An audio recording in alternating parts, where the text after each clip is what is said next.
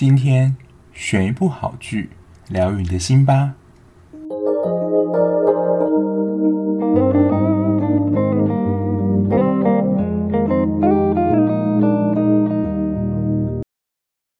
欢迎收听今天的节目，我是小 B。本周《机智生生活》停播，所以这一次的陪你追剧就暂停一次。那今天要介绍给大家，其实也是在 Netflix 上，就是之前有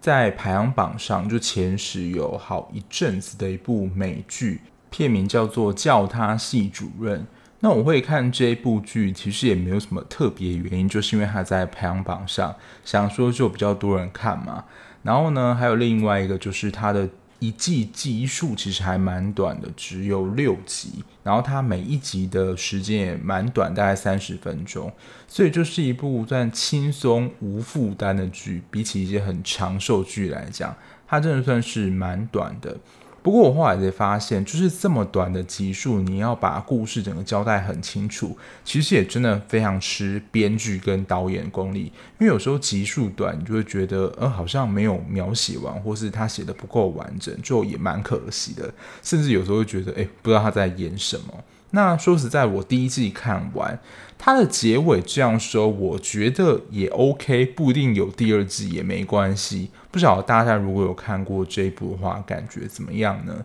那过往在描写这种校园的剧集，蛮多都是从学生的角度出发。那即使有老师的剧，可能都是国高中老师。那有大学教师好了，也不会就是牵涉到行政上层面的问题，就是大学老师他本身的特质啊，或他教课什么的。可是这一部呢，叫他系主任，就是由大学老师的角度出发，而且是从行政端的角度。就像一个职场的领域般，大学行政教师的角度，其实如果你不是在这个领域的话，其实也很少有机会可以去一探究竟里面的氛围啊，或他们在做的工作到底是什么，然后要兼多少的行政这样。那我觉得从这一部叫他系主任，如果你是学生的话，你就可以。去了解说，呃，教课老师他们到底在忙一些什么，或他们为了什么事情焦虑。比较资深的听众应该知道，我是在大学端工作，所以呢，其实我们的小主管很多都是大学教师兼任的，所以我们长期看下来，就是如果接了主管职的话，的老师有什么样的特性啊，或是他们会碰到什么样的困难。然后我觉得这就像是一个不成文的规定。如果你是不论是国立或是私立大学的新进老师，你一进来基本上都会需要兼一个处室的行政职，就好像国中小老师也是一样，比如接什么什么什么组的组长啊，那这些组长通常就是行政职，对于可能一开始只想来保持着教学热忱的老师，其实就是会多一个负担。不过，在大学的行政职来讲，对他们的升等其实是有一些帮助的。然后第二个呢，就是在大学教师一样是不分国私立，教授都会有升等的压力。因为其实现在蛮多的大学，就是你聘进去的老师啊，学校会规定你，因为大学教授，如果你是博士层级，就是博士毕业的话，一开始进去就是助理教授。然后只等再往上升就是副教授，然后最终就是教授。那现在蛮多学校其实都有规定，如果可能你四到五年没有升上副教授的话，学校就是不续聘，这样就是会请你走路，那你可能就要另觅他校来就职。不论是国私立都是这样，所以很多大学教授不是说你进了学校之后就是铁饭碗，就是你还会必须有升等的压力在。然后大学教授也不是，就是你进去之后，你就可以自成一路这样。其他教授就像是你的同事一样，因为有一些，比如说共同科目，就会讨论说到底要谁上。然后通常有一些大一或必修共同科目，就是一些比较死的课，就是比较硬的课啦。然后这些对于比较资深的教授而言，他们都不太想要上这些课，所以有时候也会轮到这些新进教师来上这些比较硬的课。然后呢，还要顾及，除了你在教学之外，就是你要顾及你的教学成效。那现在教学成效是由谁来评呢？当然就是由学生。而且现在就是为了就是提高那个填答率，很多就是你要选课之前，你一定要先填这个教学评分表，你才能填。然后那时候我觉得一个最大的谎言就是老师会骗我们说，哦，你可以放心的，就是自由说出你自己想要说的话。他们是看不到这些，就是谁打了什么样的评语啊，或是有什么样改进的建议。但我后来事实上发现，老师都可以看得到学生给他们的评语。不过这些教学评分的意见调查表也会作为学校参考，就是这个老师的上课的风评啊，或怎么样来决定说是不是要继续的聘用他。所以，真的，如果你念完博士，想要找一个教职，以为找到工作就可以一帆风顺，然后展开你热情的教职工作的话，其实真的有非常多的鸟事要处理，或这些行政上的关系啦。那我觉得这一部教他系主任就可以看到，就是大学教师如何面临这些无微不微的东西。那因为这是一部欧美剧嘛，那他们其中有个制度跟台湾不一样。就是大家在片中应该也有看到，美国的大学呢，有一些是终身职，那在台湾好像没有这样的一个设定。不过我去查资料，就是如果你要取得这个终身职，你也是要经过考核跟评比的。那考核项目包括研究、教学、服务这三个面向。然后大概在一年、三年、六年的时候会各进行考核。那考核你人是谁呢？就是学校的其他老师。所以就是像刚刚讲的，你不是说你进去你就自己独树一格，就自成一派这样子。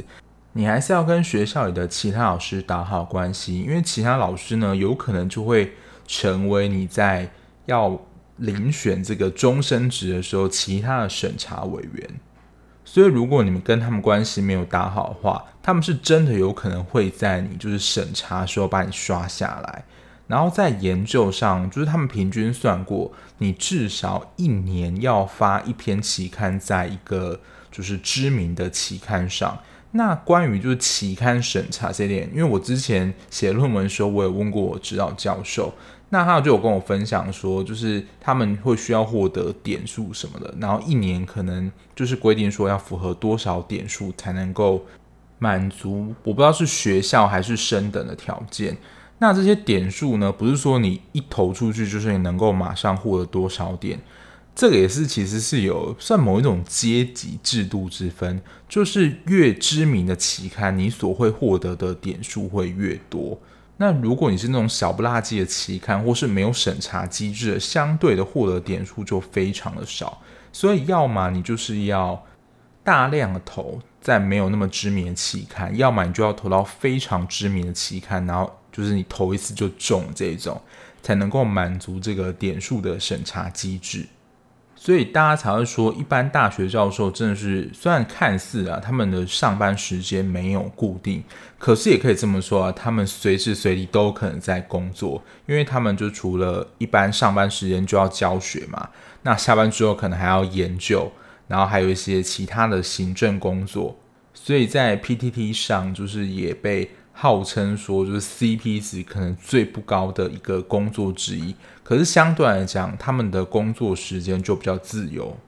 以上大概就是大学教授他们算是平常在忙什么的一些内容。那这部叫他系主任呢，我觉得要探讨多元文化，就是你要看这部剧就对了，因为我觉得他的第一个描写的蛮细致，包括他的系主任就是少数弱势人的权利跟困境，因为从他的这部剧名叫他系主任，他就是一个女性的系主任。然后是一个韩国亚裔的演员吴山卓，他是一个蛮知名的演员，但是因为我没有看美剧，所以其实我不太知道。但他其实也有演过蛮多作品的。然后因为我一开始还想说，诶，他是韩国人嘛？因为通常这种剧里面大部分都演员都直接讲英文嘛。不过呢，他在戏中的爸爸应该也是演员啦，应该不会是他真的爸爸。他会讲英文，但是。跟他女儿，也就是吴山卓饰演这个金智允系主任，都还是讲韩语，所以其实，在片中还是会听到，就是吴山卓讲韩语，我就证明他说他是一个韩国人。但也不确定他是从小有在韩国生活过，还是从小就在外国，然后他的父母就教他双语，就韩语跟英语同时这样双向并行。不过，为什么会说这是一个少数的情况呢？因为在你要说领导人或是一个主席或 CEO 总经理这样的角色，这样的主管职，在我们的你要说刻板印象里面，都是由男性来担任这样的职位，所以金智宇呢就成为这个系创系以来首位的女性系主任。那除了女性这个身份之外，她又附加了她是。亚洲人，因为毕竟在美国，像亚裔啊、非裔、黑人都算是少数族群里面的其中一员。大家知道，在就是美国，甚至你要说比较大西方，这些少数族群里面，其实他们的权利或是这些力量是，我觉得是蛮多是受到社会上压迫。当然，我觉得现在的社会风气其实比较没有这么严重。可是你可以在就是平常的生活当中，还是可以看到这些少数族群，不论是权利或是很多的面向，都是受到压迫的。所以可能就是当他接替系主任的时候，那些过往的白人男性教授就说：“你一个女的怎么能够接系主任，或是你一个女人能够管好这整个系吗？”就用他们这样比较优越的思考方式来思考说，哦，智宇能不能够带领这整个系？那除了系主任智宇呢是亚裔之外，里面还有一个教授小雅，他是一个黑人，然后他的权益受到什么样的受损呢？就是他在申请终身教授职的时候，就是面临重重的阻碍，比如说学校校长可能就会说哦，现在少子化关系。学生人数不足，不能够再聘用就是一位终身职的教授，因为其实这样的花费，其实对学校的经济来讲也是一个负担。反正就是扯非常多的理由啊。可是，在剧中就会看到，其实就会有对照组，就是白人的男性老师，他们在申请终身职的时候，算是相对容易的。所以呢，其实你就会在剧情中看到，就是小雅她一直的想要找一个算是安身立命的地方，而且我觉得身为就是系主任，志宇是非常挺小雅，他就是试图想要帮他找到任何可以申请的资源，但这件事情就一直被卡关，所以最后呢，小雅就是在剧情上啦，他就是被耶鲁接受了 offer，所以他可能之后呢就会去耶鲁这样。不过至于也就是请小雅再想一下，然后第三个呢，其实我觉得这也算是有一点，算是年纪上议题啦，就是比较资深的老师，你要可以说是不是老人啦？他因为就是我记得是办公室不够关系，他的办公室被移到了地下室，然后那个地方呢，网络就是收讯还很不好，导致他没有办法做其他事。那当初我在看的时候，就第一个疑问说，诶，为什么被移到这个地方是一个白人女性的老师？为什么不是男老师移到这个地方？所以除了涉及到年龄，就是你比较老了，比较没有产值这个问题之外，性别之间是不是有差别对待这件事情又浮上了台面？所以这个乔恩呢，觉得他的权利受到损害，他就向学校的申诉委员会提起申诉。这个待会我会多讲一些。那第四个就是种族，还有一些法西斯、纳粹主义这些比较极端的，在西方都是非常敏感的议题。那在这一部里面呢，里面有一个男老师，我觉得他是无意的，就是模仿了希特勒的动作。然后被学生呢，就是拍录成影片，然后引发了种族议题，就是学生抗议啊，你是纳粹啊什么的，然后就是要叫这个老师就是道歉，这样触及了最敏感的这一块。然后这个男老师毕尔除了不小心引发这个种族议题，而且这个种族议题其实是闹到全校的学生就是群起抗议，就是请学校要出来一个解释，然后毕尔要出来道歉。他其实真的要非常小心各个面向，因为有一个女学生的感觉就对他蛮崇拜的，然后希望能够跟他有一些深谈。不知道大家如果有看过的人有没有注意到，就是当那个女学生来找他的时候，他是要把那个门打开的。因为其实我真的有听过一些事情啊，但就只是听说，就是男老师跟女学生在研究室里面，呃，你知道，就是做一些事情。但是为了避免这样的误会跟纠纷呢，所以其实不论在任何时刻有学生来，特别是异性的学生的话，就要把门打开，来避免这样的嫌疑。然后接下来我分享一些我在看到这部剧的时候，里面我一些比较有感的桥段，还有我自己的一些经验。就是呢，第一个其实就是在教学方式的与时俱进，大家可能会有一些经验啊，就是比较年轻的老师跟比较资深的老师，他们在教法就不太一样。像是有一堂比较明显的，就是刚刚提到的那个黑人老师小雅，跟一个艾略特的一个比较资深，然后白人男性的老师，在上传统的古典文学上，他们两个人上法就很不一样。因为其实这个艾略特呢，他开的课就是没有学生要修，就是因为如果学生太少，没有人要修的话，其实老师是开不成课的。所以呢，最后就变成小雅跟这个艾略特一起上课。那一起上课呢，就是两个老师可能要各自的分配说，哦，什么时候你要上哪个部分，然后什么时候换我上。通常有些在学校课程，就是比如说前面，比如十八周来讲，前面一到九周是 A 老师上，然后十到十八周是 B 老师上，这样，然后就可以看到小雅跟艾略特在上课方式就很不一样。我觉得艾略特他上课方式就是比较传统，就是教师本位。这样的上课方式，就是老师讲什么，然后下面就是学生听跟接收。我真的觉得这样上课方式比较像是国中小、高中这样的上课方式，就学生比较没有自主的发表机会。但像小雅在上那堂课的时候，剧情大家可以看到，就是学生他们有比较多的自主性，在剧情里面，他们在上小雅那个部分的时候。我记得他们也是在上一个文学东西，不过小雅可能就请他们自己改编自己文化的歌曲，然后融入到文学里面。你就可以看到，就是每一个族群之间都有他们自己各自不同的文化。然后呢，像那个艾瑞特上就是比较古板一点，然后学生可能听到下面就快要睡着。那像小雅，我觉得她就比较像是学生本位角度来看教学这件事情，所以其实大家也可以从剧情当中发现，像小雅那个部分说学生非常的就是有精神，那像艾略特那部分就是意兴阑珊，而且在原本的选课上，就是小雅的课就是能够造成那堂课爆满，因为学生都想要修。那会想要修就是这堂课爆满，大概会有两个原因。第一个就是可能是营养学分，然后第二个呢就是真的能够学到一些东西。那我觉得看起来啊，小雅课就是能够有一些发挥，然后你也能够真的学到一些东西。所以在教学这一段，我觉得跟任何工作都是一样的，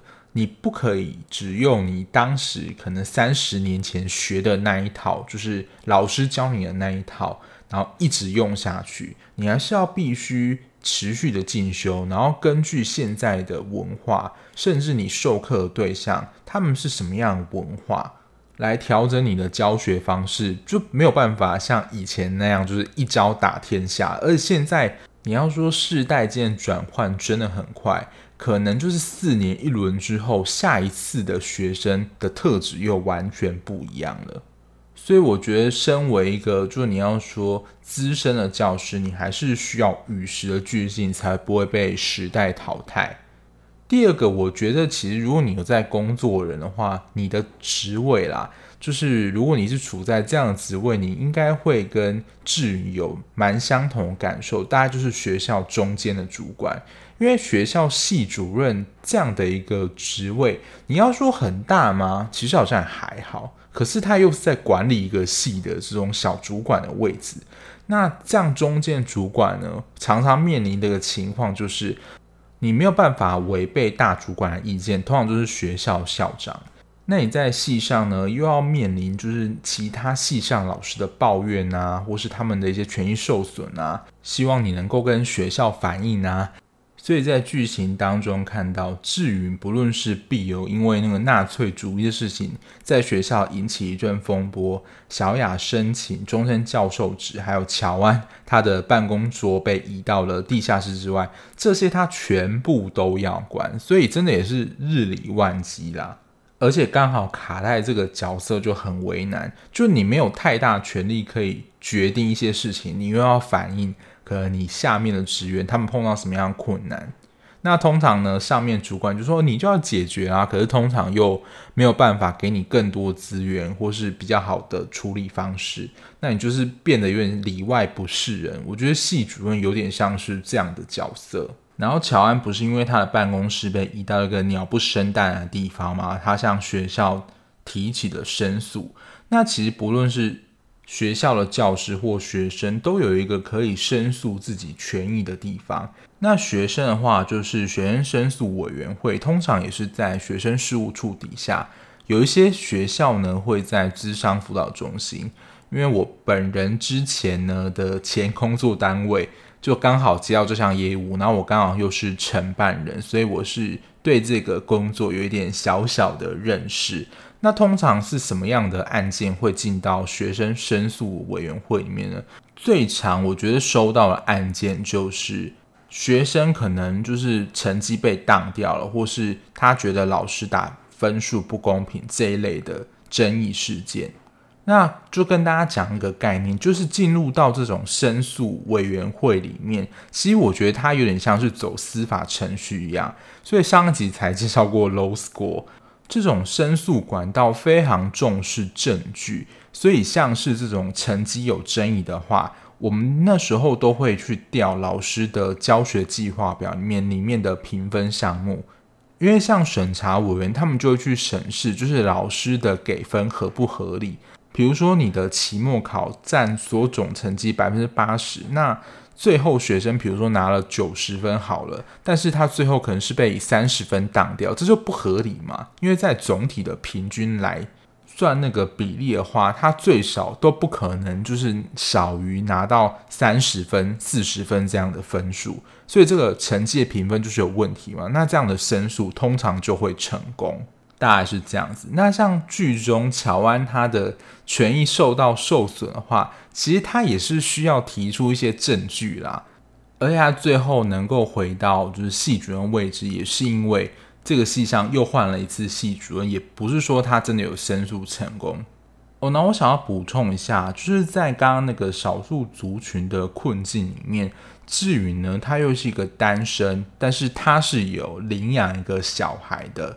所以这样的身份，别人在看他的时候，也会觉得说：“哦，你是单亲妈妈吗？就是你会不会有很大的压力等等？”就是别人也会可能投以一个也要做异样的眼光来看待你，就是你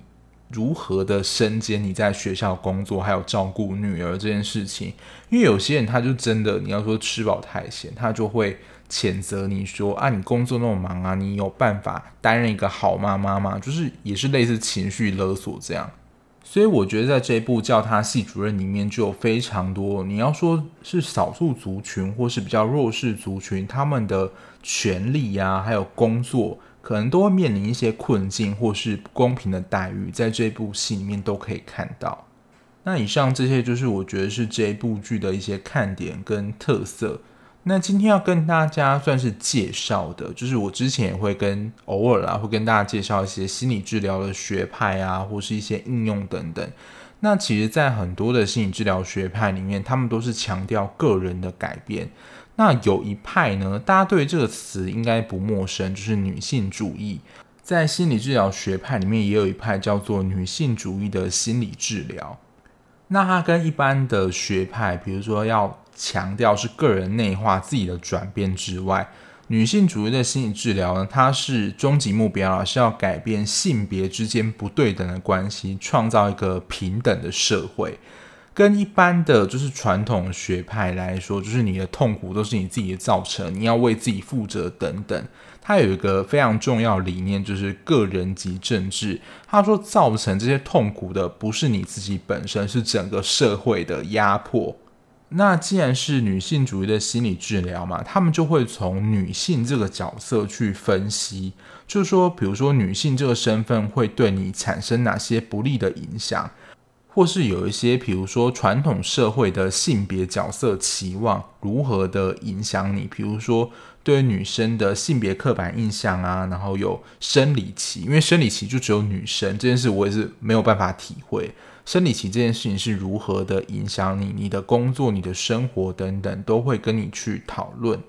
他们还有一个算是技术，就是性别角色介入。那这个东西呢，它其实是在挑战你去突破那些就是传统对女性的一些框架或是一些想法，比如说没生过小孩就不能成为女人。我想知道是什么样的概念？是活在中古世纪吗？然后可能对于女人啊，就是你要在家里做好家事，然后你的形象要是温柔恭俭这样的一个特性。还有一个就是，其实，在俗女也有演到，就是阿嬷他们那个年代，可能就是说哦，不能离婚啊，然后女性在婚前就是要守贞，否则呢，你的贞操就会像那个橘子那个水果一样，就是脆狗狗这样。这些都是我觉得已经是 out of 这个时代的一些概念了。但我相信还是有很多的你要说长辈或是特定价值观人，他们觉得这些概念还是很重要的。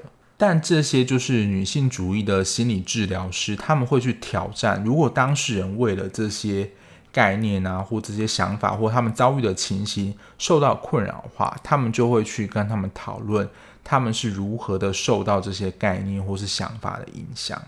如同他们的最终目标是想要改善性别之间不对等的关系，创造平等的社会，所以他们也会非常鼓励当事人去参与社会的运动。你唯有参与，你才有机会改变整个的社会结构。接下来就是我自己的一些观点了，就是权力结构跟差异上，其实我觉得这件事情是一直存在着，而且呢是有权才有力，你必须掌握这个权，你才有力量去制定一些法律。像现在台湾的法律制定或修正这些，其实都是要透过立法委员嘛，那他们就是人民选出来的，你要有这个被。赋予这个立法委员的权利，你才有这个力量去修正一些法律啊。所以我自己的观点是，因为政府就是他们是有权力的代表，才应该要更保障就是少数跟弱势族群的权利，因为他们就已经没权没力，然后也没势了，他们很难的靠自己有一些力量，或是你要说是改变其他社会上的规则，其实这都是很困难的。然后之前有介绍过，当你有权力的时候，你就开始会想要做一些坏事，因为权力都在你手上嘛，你就有办法。你要说为所欲为，所以真的不要挑战人心。这也是之所以啦，我们为什么会看到，比如说看到那么多贪污啊，或是滥用权力等等，那就是因为他掌握权力，他可以控制一切，他才有办法做这些事情。所以最近啊，我觉得尤其是韩剧有非常多这种，你身为高官，可是你在迫害人民，或是运用你自己的权力，在行一些苟且之事。我不知道是不是有在影射什么，但我觉得应该是有啦。因为最近这种高官然后掌权的戏真的太多了。当然啦，就是像刚刚提到的女性主义，其实女性主义治疗里面也有分非常多的学派。那他们有被批评的声浪，就是比如说有一些过度激进的女性主义，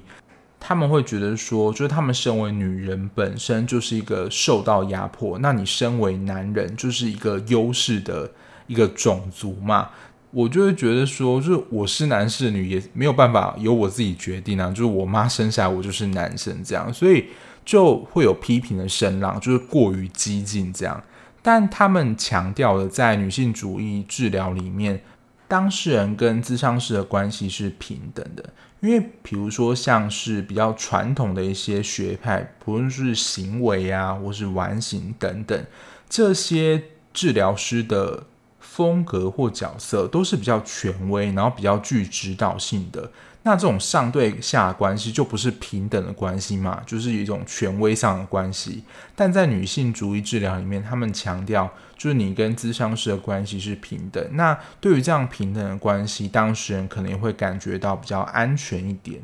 那这一部叫他系主任，我觉得就是一个小品啦。那就是像之前所说的，如果你不想要看很长的剧，还要想要了解一下大学教授里面他们可能需要操烦的一些事情，或他们会碰到什么样的困难，少数族群还有一些种族的议题，我觉得这一部都是一个算是蛮好的教材，因为它很多面向其他都有提到。那以它剧情走向来讲，我觉得应该是会有第二季啦。可是如果它没有第二季的话，就像我开头讲，我觉得也没有差。它算是有一个比较，我觉得没有那么完整的收尾，所以第二季才有继续铺陈嘛。可是如果收在这边，我觉得也是 OK 的。那如果有出第二季的话，我应该会继续看。那就推荐这一部叫他系主任给大家喽。那今天节目就到这边。如果你还喜欢这样聊剧的节目的话，不论你是在各大平台收听，麻烦按下订阅键，就可以在第一时间收到我的节目通知喽。那我们下一节目再见啦，拜拜。